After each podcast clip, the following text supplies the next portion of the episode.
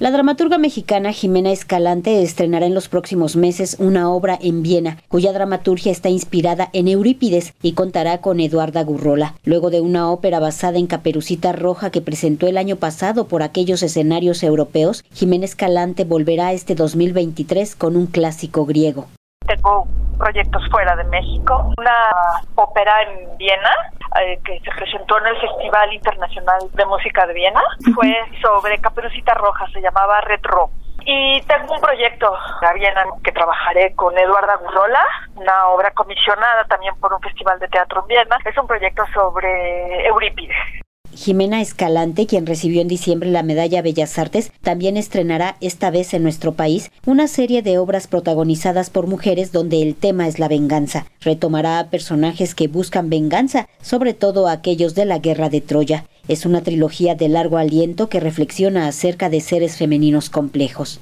Esto forma parte de una trilogía que estoy haciendo sobre la venganza de las mujeres dentro de la Guerra de Troya, de todo lo que pasó de la Guerra de Troya. Un proyecto largo que se llama Éxtasis, son 3 obras que tienen que ver sobre la venganza después de la Guerra de Troya, y es una Elena, es una Clitemnestra, y se me coló por ahí una Medea que no necesariamente tiene que ver con la Guerra de Troya, pero pues es la historia de estas 3 mujeres que consiguen vengarse. Es un estudio que estoy haciendo sobre la venganza y utilizo como pretexto pues a estas heroínas griegas, pero en realidad es un trabajo sobre la venganza y en este caso pues, la venganza femenina.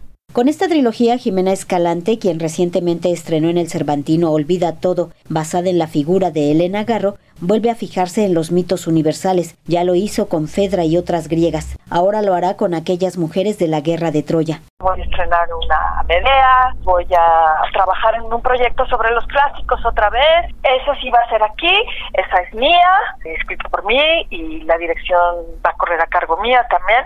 Es un proyecto bastante complejo. Para Radio Educación, Verónica Romero.